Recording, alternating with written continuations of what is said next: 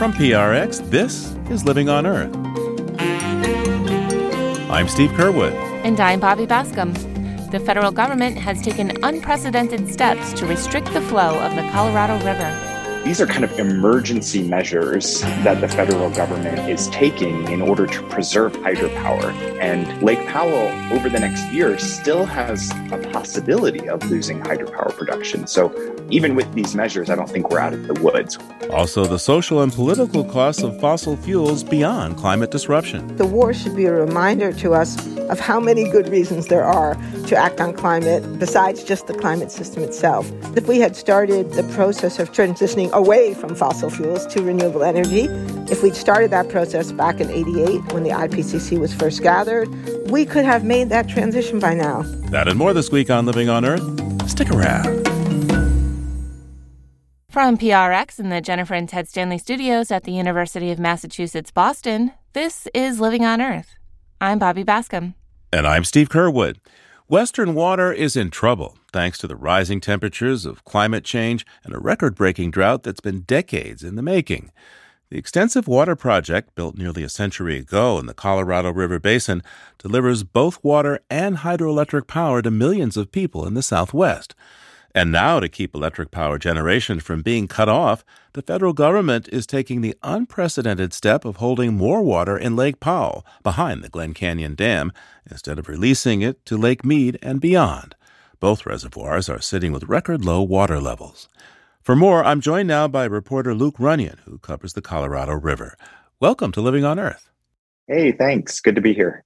So, how far is it to say this is the first time the federal government has stepped in in a big way to say that there are some restrictions now on the flow of the Colorado? Well, it's not completely unprecedented. The federal government has kind of always played some role in management of the Colorado River. But I think the latest announcements from the federal government are impressive in their scope and in sort of the precedents that they're setting. And so the decisions that have come out recently um, and the proposals from the Biden administration are twofold. One is to restrict the amount of water that would be released from Lake Powell, which is the nation's second largest reservoir on the Colorado River. And the second would be to release a really large volume of water from reservoirs upstream of Lake Powell in order to preserve its hydropower production capacity. And and really, these are kind of emergency measures that the federal government is taking in order to preserve that hydropower. That's really the, the sole thing that the federal government is interested in, in protecting right now. And Lake Powell, over the next year, still has a possibility of losing hydropower production. So even with these measures, I don't think we're out of the woods when it comes to that. Luke, remind us of the scale of the Colorado River watershed. Where does water come from, and, and how many states in the U.S. and Mexico does it flow across and serve? Yeah, the Colorado River is a really critical water supply for almost the entire American Southwest. And in the US, its watershed crosses seven states. And that watershed is split into two basins. So you have the upper basin states of Colorado, Wyoming, Utah, and New Mexico. And then the lower basin states are Nevada, California, and Arizona. The river also crosses over the US Mexico border, and two Mexican states use water from the Colorado River. You also have 30 federally recognized tribes in the basin. So there's a lot of entities, agencies, cities, agriculture that rely on this water supply and it's really critical because this area of the country is incredibly dry and it's a very arid reach of the country. And the Colorado River is really the only substantial water supply for, for this region.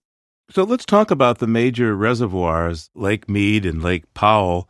As you say, they're kind of running low. Just how low are they currently and in comparison to last year? So, the two largest reservoirs in the country are on the Colorado River, and those are Lake Mead outside of Las Vegas and Lake Powell on the Arizona Utah border. And Lake Powell is currently at 24% of its capacity. Lake Mead is at 30% of its capacity.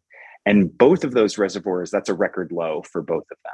And just the other day, Lake Mead dropped low enough that one of the intakes that the city of Las Vegas uses to draw water from Lake Mead was exposed um, and was sitting above the lake level. And so I think once people start seeing images like that, the concern level and the alarm bells start ringing a little bit harder and louder and residents of the southwest i think are maybe paying more attention to what's going on at those large reservoirs now that we're we're seeing some of these impacts. And so the federal plan talks about uh, an increase there for lake powell with i guess water from the upstream dam. What's going on here and how does this decision affect the hydropower supply stability situation? Well as the reservoir declines it loses the capacity to produce hydropower. And part of it is based on the water pressure. So if you have a really full reservoir, that rush of water through the dam can generate a lot of hydropower. So the capacity for power generation is already diminished. What the concern is now is a total loss of hydropower production at Glen Canyon Dam. And that's something that the federal government with the Bureau of Reclamation was seeing in its models that if actions weren't taken, the reservoir was going to be rapidly approaching a level to where hydropower production would not be possible. It would hit a level where you couldn't send water through those hydropower intake. And of course, Lake Mead gets almost all of its water from releases from from Powell. So the decision to hold back water at the Glen Canyon Dam will cause it to fall even lower. I mean, what does that do to the water supply in places like Arizona and Las Vegas? They're having to have harder discussions about how to rein in their water use. And this is really kind of the, the crux of the whole problem in the Colorado River right now is it's always been a story of supply and demand. And what we're seeing is that the supplies keep shrinking and the demand has not shrank alongside those shrinking supplies.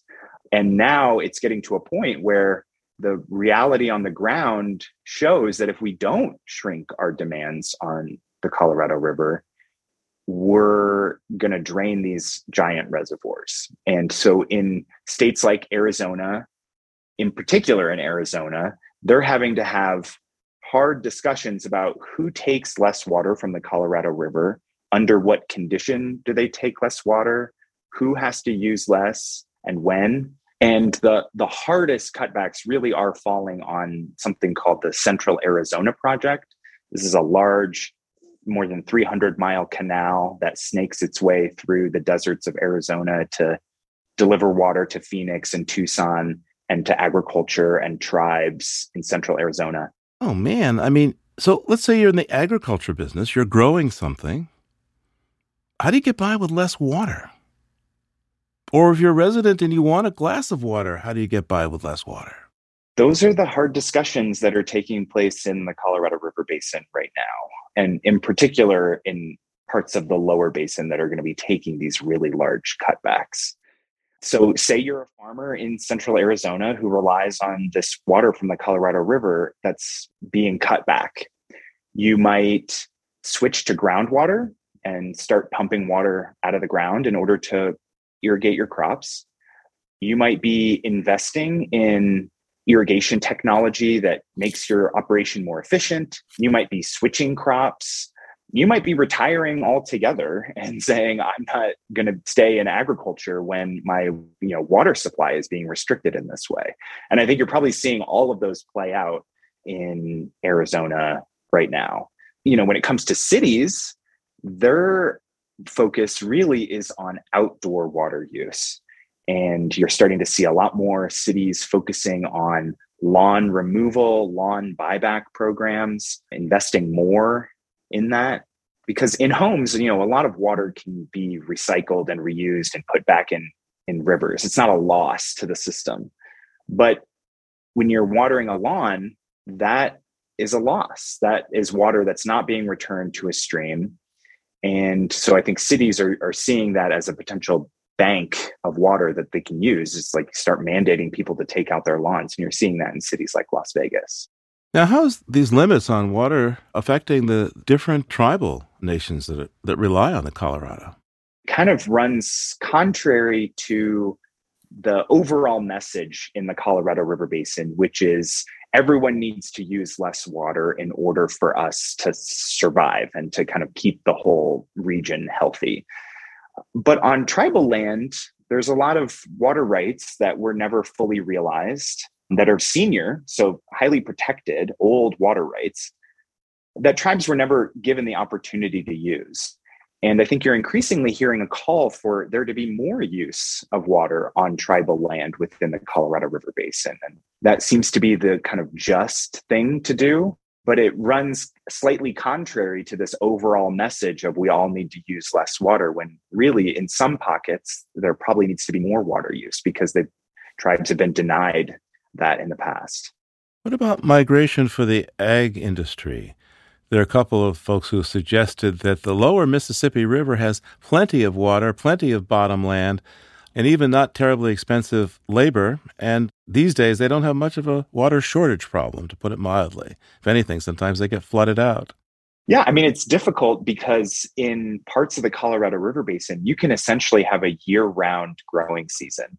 So in Yuma, Arizona, in the Imperial Valley of California, in those desert climates, you can be growing food almost 12 months out of the year which is not what you can do in you know other parts of the country where you're restricted by long cold winters.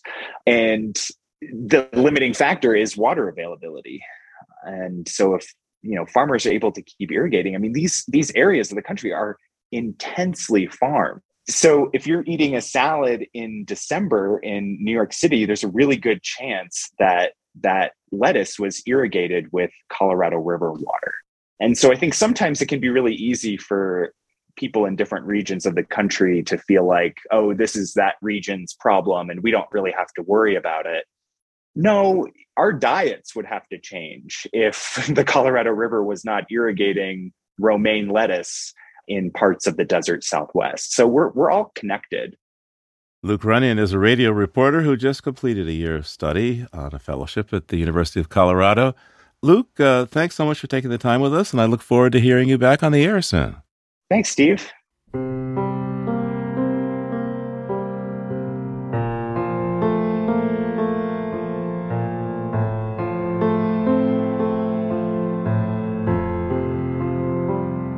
Coming up, Inuit communities in Canada's far north are building resilience in the face of dramatic climate change. Keep listening to Living on Earth. If you like listening to Living on Earth, please join us by telling people you know to tune in to our podcast. And if you can, please send us a donation. $5 or more makes a difference. Just go to loe.org and click on donate at the top of the page. Thanks.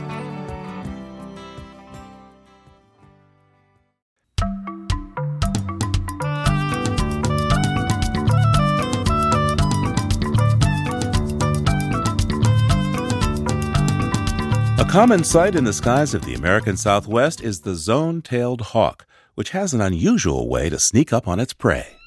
BirdNote's Michael Stein has more.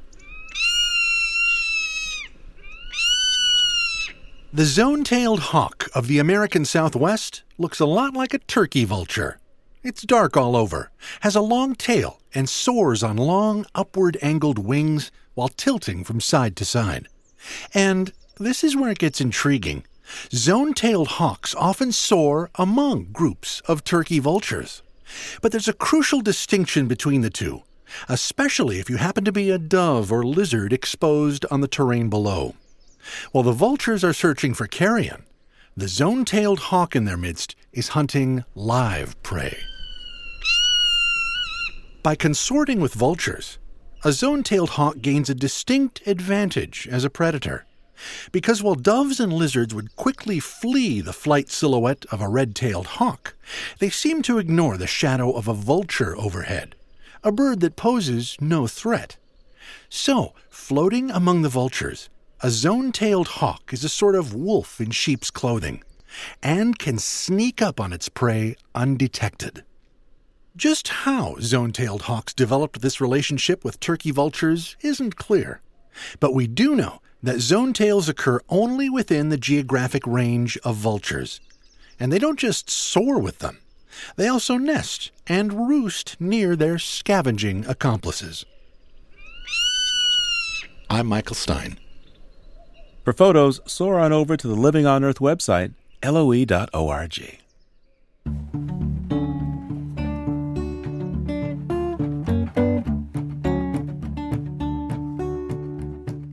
Well, it's time for a trip beyond the headlines this week with Peter Dykstra. Peter's an editor with Environmental Health News, that's ehn.org, and dailyclimate.org. Hey there, Peter. What do you have for us this week? Hi, Bobby. You know, there's been an absolutely unprecedented scorching heat wave in the middle of the spring in India and Pakistan. Temperatures up to 120 degrees Fahrenheit in one Indian state alone. The early numbers say 25 people have died. The full numbers likely to be much, much more than that. 122 years worth of record keeping on weather in India. This was the hottest month of March they've ever had. My goodness. 25 people have died in, in one state, you said. I'm sure that number's got to be much higher. That's right. And as the heat has gone through April and now the first half of May, there's a very tragic irony in all of this. India has seen tremendous growth. Population estimates are now 1.4 billion. They've also seen tremendous economic growth. And that rise in the standard of living involves buying refrigerators, it involves buying air conditioners, all of which adds to the power demand. India is building and expanding its coal plants. So the problem is getting worse rather than better. Sure. Yeah. It's a terrible feedback loop. It is. Well, what else do you have for us this week? Well, here in the US, we have our own problems with oil and gasoline and coal and natural gas. But on the solar front, some really encouraging news courtesy of PV Magazine. That's an industry publication, photovoltaic magazine. But using the Department of Energy's own statistics, they've crunched the numbers and they say that solar power generation increased by 36% in just a year from the first two months of 2021 to the first two months of this year. 36%. If you're a Wall Street analyst and you're looking at that kind of growth, you have to be looking very seriously at investing in the solar industry, maybe wind power as well. Did they have anything to say on wind power? Wind power crunched the numbers a little bit differently, but wind power is now 9.2% of all large utilities electric generation. That too is a big jump. We're seeing wind power finally get moving on offshore wind farms, onshore wind farms, traditionally oil and gas states like Oklahoma and Texas. Both are catching on. Both are not going to be slowed down. And both have, pardon the pun, the wind at their backs. Well, gosh, I hope so. I mean, we've all seen gasoline prices and the price of a barrel of oil go up so dramatically in the last few months. It seems like these alternative energies would be looking pretty attractive right now. Pretty attractive, and they don't bounce up and down at the whim of the world's oil markets. A big factor in what we're seeing now. What do you have for us from the history books this week, Peter? Something from May 13th, 1967. The final chapter is written on the Scopes monkey trial. That was something that happened in Dayton, Tennessee in 1925. Tennessee had a state law called the Butler Act, which outlawed the teaching of evolution in Tennessee schools. A substitute teacher named John Scopes was arrested and put on trial for doing exactly that, teaching evolution in a Tennessee public school. He was found guilty. The law stood for another 42 years before the Tennessee legislature finally repealed it on May 13th, 1967. It took that long for the Tennessee legislature to acknowledge solid science. It kind of makes you wonder about other things. Yeah, it does. I mean, 42 years to acknowledge the science of evolution. How long will it take us to acknowledge the science of climate change? Climate change or sexuality or vaccines or all the other things that are being forced back in the headlines now. we're sort of turning the calendar backwards on ourselves. Let's hope some of these things can work themselves out quicker than the 42 years it took for Tennessee to stop making a monkey out of itself. yeah, for sure. Let's uh, let's hope we can learn from the mistakes of the past, huh? Right. All right. Well, thanks, Peter. Peter Dykstra is an editor with Environmental Health News. That's ehn.org and dailyclimate.org. We'll talk to you again real soon. All right, Bobby. Thanks a lot, and we'll talk to you soon. And there's more on these stories on the Living on Earth website. That's loe.org.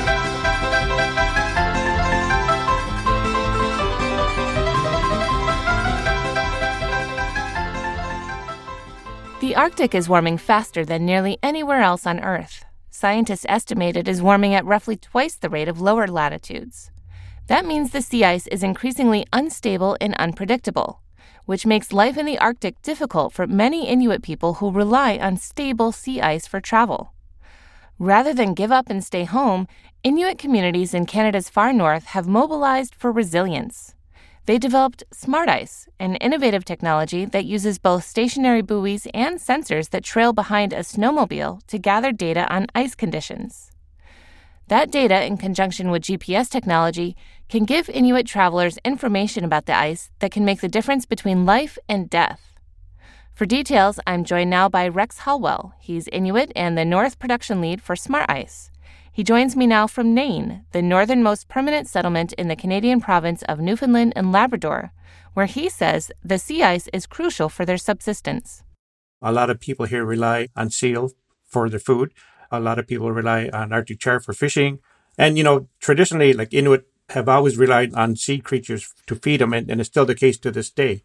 The sea ice is our highway if you can imagine you living in your little community, if you're only able to travel on your main street to the first stop sign, you're pretty limited on where you can travel. For us, it's the same way when we don't have sea ice. You know, when the sea ice finally comes in, it opens up our highway.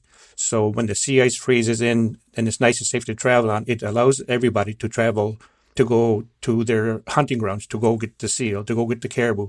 It gives you the freedom to go to areas that may not be hunted or over harvested. So the sea ice is vital to our culture, not just for hunting, but I mean to able to go out and to get seals and caribou and to harvest their furs and their skins to make traditional clothing such as sealskin boots and sealskin mitts. It's vital to the Inuit people.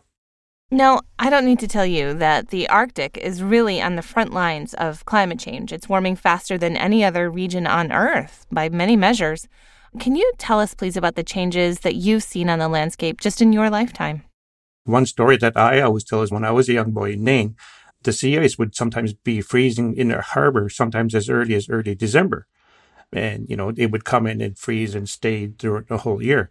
But now, 2021, last year. So last year, it didn't freeze nice and solid and safe enough that people weren't actually traveling on the sea ice till it was almost the end of January. So, you know, in my lifespan and from when I was a young boy to now, 40 years, I'm seeing that the sea ice is taking a month and a half later to form safely.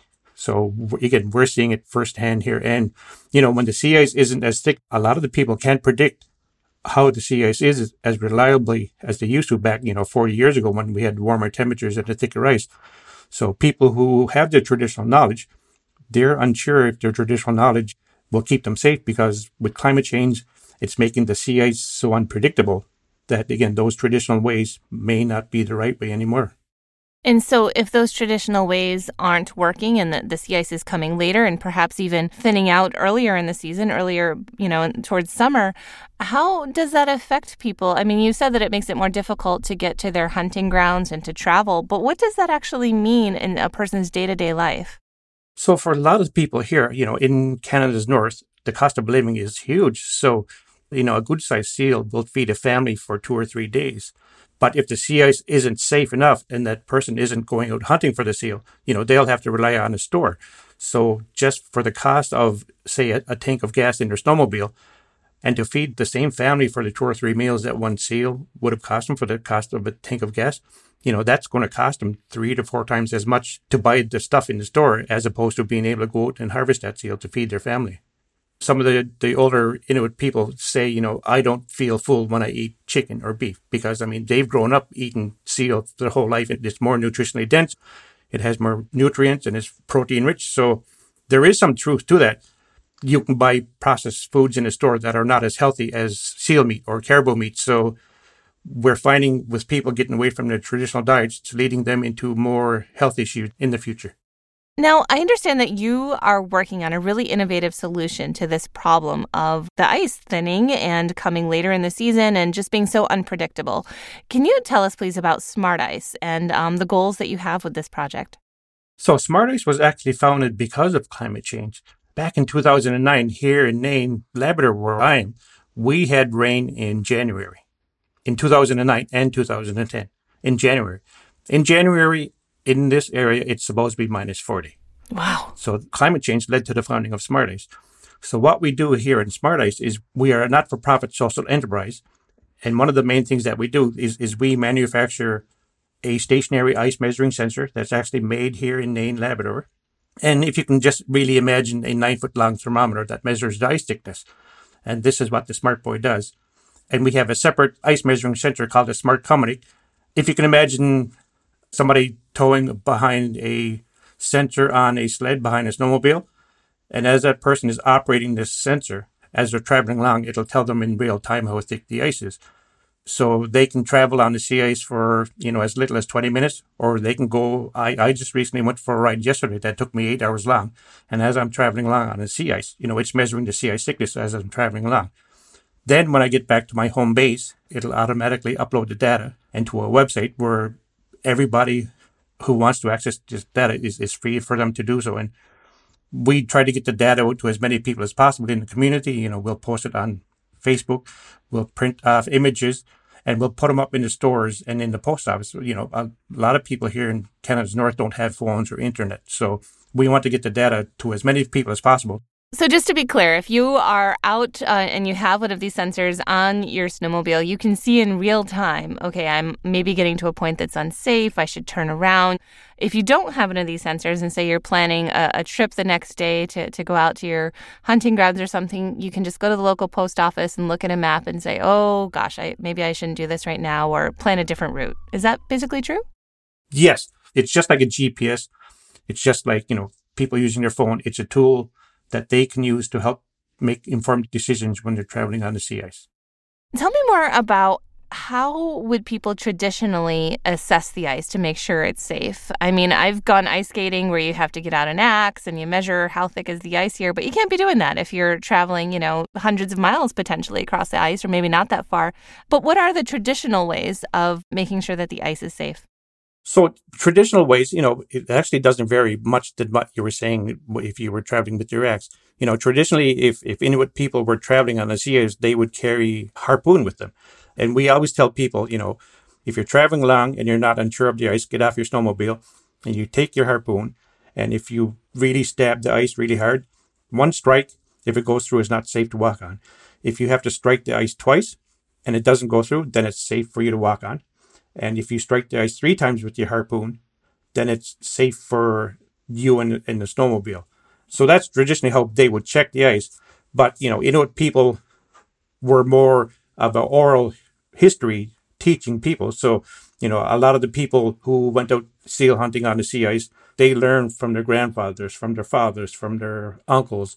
It was just traditional oral history that it was passed on from generation to generation on how to keep safe while they were traveling on the seas.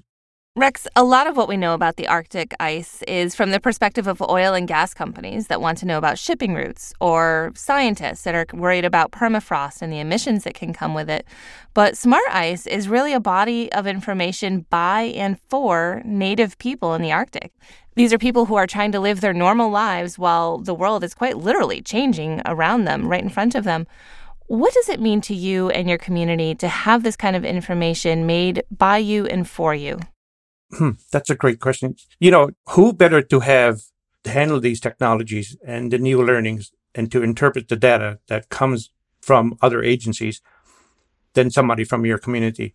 So that's one thing that we really believe in, you know, with SmartICE operators, you know, we want the locals to do their routes because they know where the majority of the people go. So they want to do the routes that'll help keep their people safe. One project that we're doing is we're actually using satellite imagery and we're trying to interpret it into usable maps for the people from the community. Like you mentioned, a lot of these maps that you can find online, they're not meant for people in their communities to go out to do their traditional hunts. They're for the ships to go into or past these communities safely.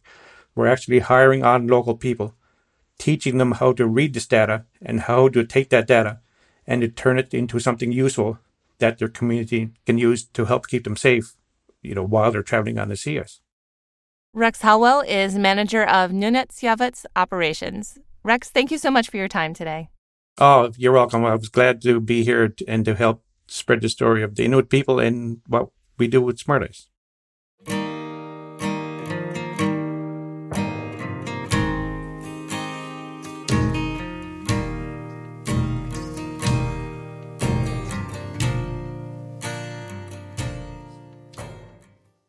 Coming up, Harvard historian Naomi Oreskes on how to save the climate. Keep listening to Living on Earth. Support for Living on Earth comes from Sailors for the Sea and Oceana, helping boaters race clean, sail green, and protect the seas they love.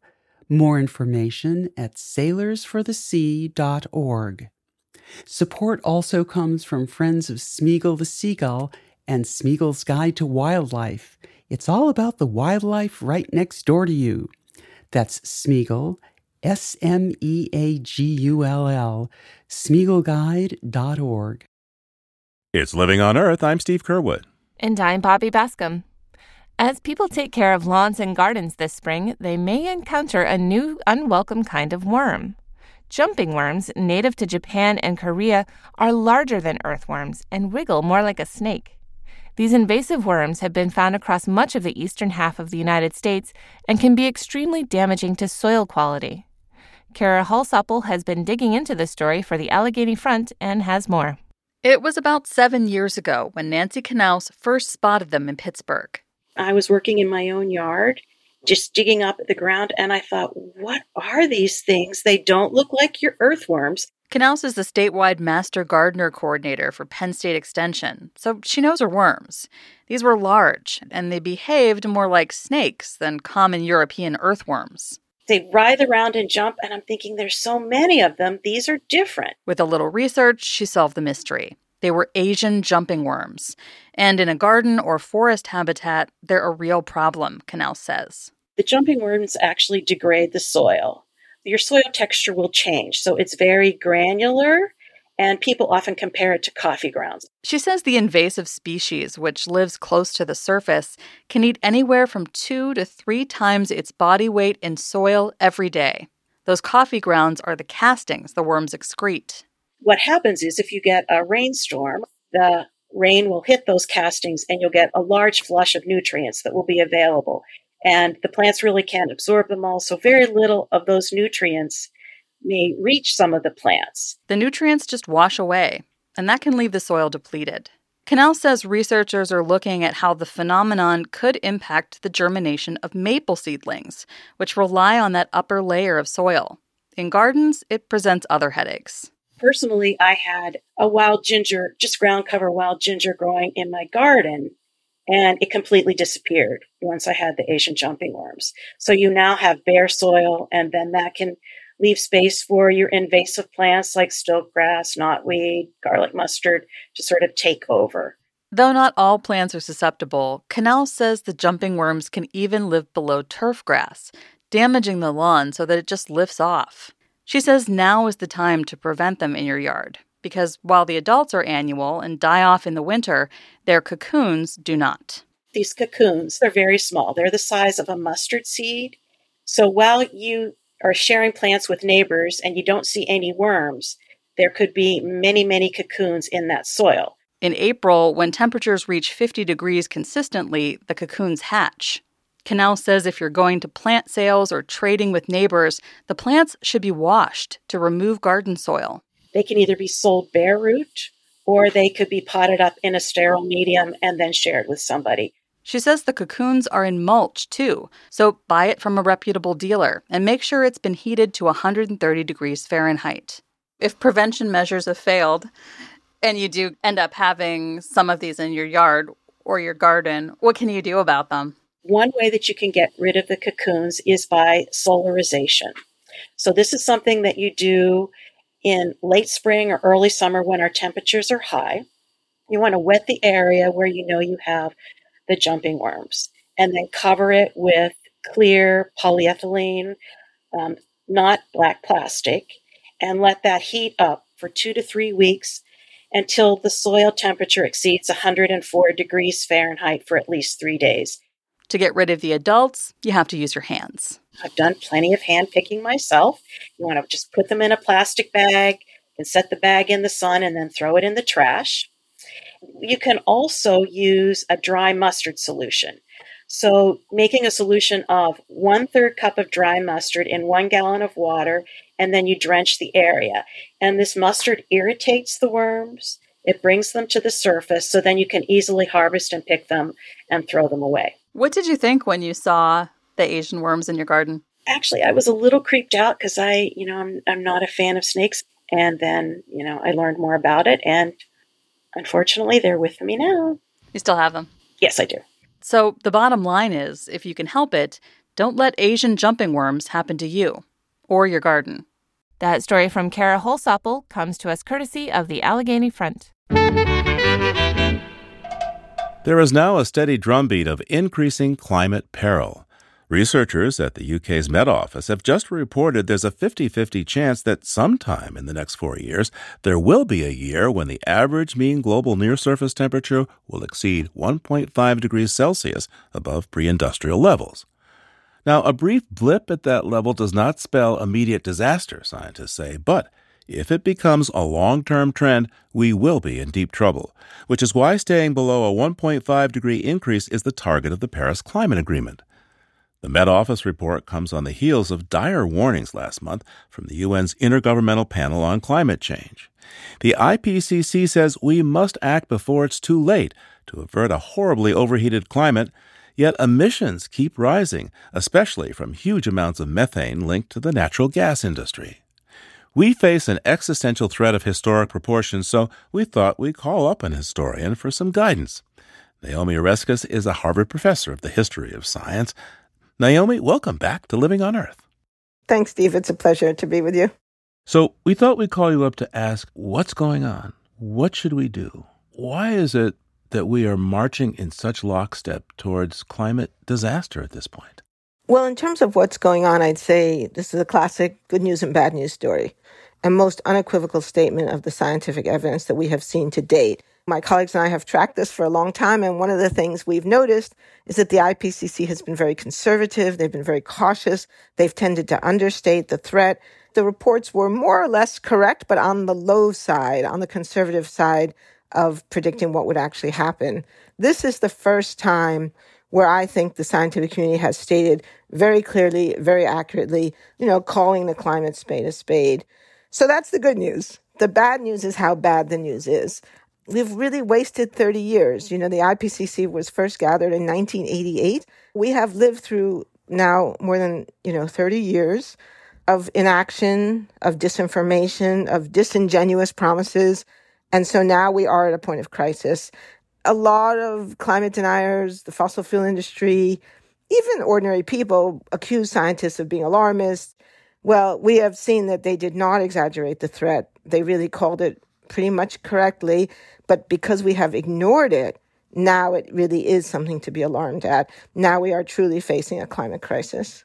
At what point are we going to act? We've seen this last year, um, there was the climate summit in Scotland, but about the only thing that was agreed upon there was the ability for Wall Street to trade in carbon emissions in terms of direct action to help less fortunate countries mobilize in terms of actually getting emissions down. Not much has happened. Well, of course, and we are in a very bad place. To me, the message that we need to get across now is that this is no longer a scientific question. At this point, there's really no science to argue The IPCC should declare victory. They should close working group one. They should say, we did the job we were asked to do. We were asked to tell you what level of carbon pollution represents, quote, dangerous anthropogenic interference in the climate system. We've given you that answer. And now the onus is on you, the world, society, political, business leaders, to do something about it. And I think that's really the message that should be front and center now. So we need to shift our attention away from the science but really focus on the political, social, and economic aspects of this problem. The reason we haven't acted is because of powerful political, economic, and social forces standing in the way, deliberately trying to block action. And then just also all the inertia, the normal inertia and status quo bias that we face anytime we want to make change. We saw a president come into office making a lot of noise about doing something on climate. And yet, with the war in Ukraine, the same president is saying to the fossil fuel industry. Drill, baby, drill. I know, and this is really astonishing because the war should be a reminder to us of how many good reasons there are to act on climate besides just the climate system itself. If we had started the process of transitioning away from fossil fuels to renewable energy, if we'd started that process back in 88 when the IPCC was first gathered, or in 1990 when they first issued their report, or in 1992 when the world's nations signed the UN Framework Convention on Climate Change, we could have made that transition by now. All the technologies that we know are available to fix this problem have been around already for quite a while and they've become much cheaper in the last 10 years or so. It's kind of a tragedy of historic proportions. I do think historians will be writing about this for years to come. And in fact, the President of the United States is, is looking at midterm elections where the price of gasoline is seen as an indicator of, of, of his possible success. The more expensive gasoline is, the lower his odds of keeping uh, control of, of one or both houses of Congress. Well, that's right. And this is where I think the messaging of the fossil fuel industry has been far more effective than the messaging of the people who would like to see action on climate. Some of this, I think, is a legacy of effect of having defined this problem as a scientific problem. Scientists are really not the right people to articulate a new political and cultural vision of what it would look like for us to actually be freed from the stranglehold of the fossil fuel industry. But the Democratic Party and scientists and people involved in the climate issue, by and large, have not been good at articulating that positive vision of what this looks like. How in the long run we save money by switching to renewables. How in the long run we save lives, we improve our health, we generate jobs that can't be outsourced our political leaders and the people involved in this issue have not done a good job of articulating it. And so the fear mongers can say, oh my God, the price of gas is going up. You know, we have to drill for more oil and gas, even though it commits us to a dangerous future and will cost us billions, if not trillions of dollars in damages, which of course the American people, the taxpayer, will be picking up the bill for that. This year we have a forecast of 19 named hurricanes and the United States and uh, three, four, five serious ones, and only a handful of people driving electric cars who don't care about the price of gasoline going up at the pump. Right. So, I mean, it seems to me one thing the president should be doing is announcing a massive incentive program to switch us all to electric cars, but a really front and center program, tax credits for anyone buying electric car. So, first of all, to give incentives for people to get electric cars, which are now really great. I mean, electric cars are good to drive. The forces of darkness want to cast this as a story of sacrifice, but this is really not about sacrifice. It's about transition. But the alternative is actually better. Electric cars aren't just more efficient and cleaner, they drive better, they're faster, they accelerate faster. And again, that's not a message that's getting out in the way that it needs to. I mean, Elon Musk has tried, but you know, he's got his own issues. Interestingly enough, Musk did this as something cool for the elite to do, not something for the masses to save money on maintenance and fuel expenses. Well, exactly. To not have these fumes in the air that kill 300,000 of us early every year in this country from burning fossil fuels.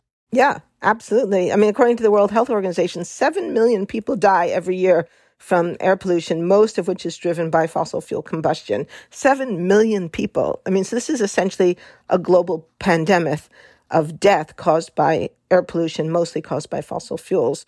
But getting back to the elite versus the everyday, again, this is why I think the Ford F 150 truck and the whole Ford fleet, right? Ford has announced there's going to be an electric Mustang you know, electric trucks, electric sedans. I mean, this is fantastic, right? So I would like to see the president do a giant press conference with the CEO of Ford Motors, to announce this initiative and to say this is an initiative for all Americans and we will all benefit. And I just think that could be a really powerful message. And honestly, I don't, I don't know why that's not happening. Really? You don't know why? Well, okay. I guess I do know why. yeah. Yeah. Can you say a little? Uh, the fossil fuel industry has a stranglehold on Washington, D.C., and it's not just the Republicans. I mean, we saw that this year with Joe Manchin's refusal to play ball. And if you think about it, why are we even in a place where it comes down to one vote, right? There are a lot of people in the Democratic Party who are too close to the fossil fuel industry, who are afraid of the fossil fuel industry.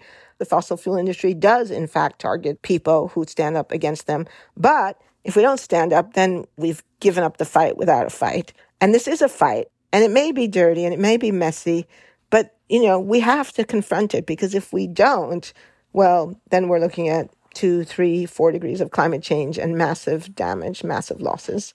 Hopefully, the urgency around the use of fossil fuels because of, of what's going on in the war in, in Eastern Europe will abate. And people will be able to see that if we weren't so dependent on them, that we would have better health and better security. You know, the chief executive of, of BlackRock, Larry Fink, I don't know, they manage what, seven, eight trillion dollars in assets for various people. He said that the war is going to really speed up the greening of of our economy. But you say that the private side folks may be very helpful. They may be, in fact, necessary, but they're not sufficient really to get it done. Yeah, that is what I think. If we look at history, what we see is that government playing an active role has been essential in all of the major technological transitions of the last century or even more. If we look at the rise of radio or television or commercial aviation or rural electrification, what we find is that not one of these was done by the private sector working alone. All of them were done either by the US government, like rural electrification or the development of the internet, or they were done through private public partnership. And so that's why I think that seeing active leadership from the US federal government and state governments, I think that's going to be really important. And I think it's really important for business leaders to reach out to political leaders and vice versa to figure out what that kind of partnership could look like in the 21st century. How sufficient do you think democracy is to this challenge? You and a partner have written a novel a couple of centuries in the future showing that it was China under a fairly authoritarian regime that best dealt with the climate emergency. The world's democracies have not been very effective in dealing with this problem. I wouldn't say that China has been exactly effective either, but they've taken stronger steps, particularly in supporting a powerful solar energy industry. Democracy relies upon the assumption that we have access to good information and that we can have a free and full exchange of ideas because people are operating in good faith. But if people are lying, and if we're saturated by a sea of disinformation, propaganda, lies, half truths, it makes it incredibly difficult for us as citizens to do our job in a democracy. So I guess another part of this story, a bigger part, has to do with disinformation and social media and what steps we need to take to address the spread of disinformation on social media. The myth that many people have, the idea that many Americans have that problems are best solved by letting the market do its magic, history refutes it. And so then the question is, why do so many people believe this idea, which is so clearly refuted by experience? And the answer is propaganda. And so we've tracked a hundred year propaganda campaign by American business leaders to promote this free market ideology and to teach us to distrust government. If we don't trust government, then I think we will not actually be able to solve this problem. We really have to address the root causes of people's distrust in government.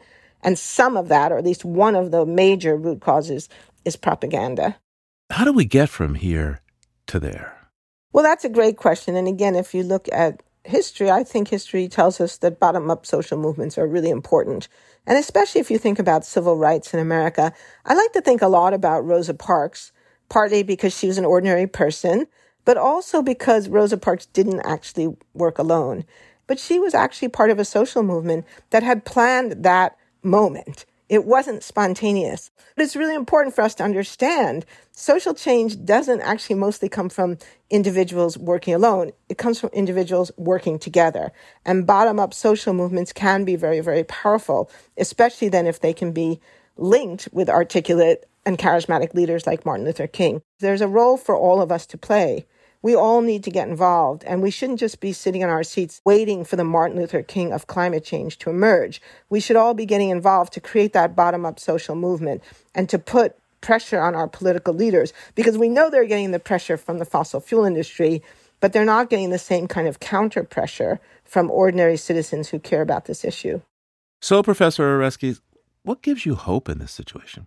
What gives me hope is the fact that this thing can be solved. There are the technologies, the innovations, the policies that we need all exist. We know what they are. We don't have to invent some new miracle technology. We don't have to invent some new miracle policy. We have the tools at our disposal. We just have to use them. Naomi Oreskes is a professor of the history of science at Harvard University. Thanks for taking the time with us today. You're welcome. It's been a pleasure.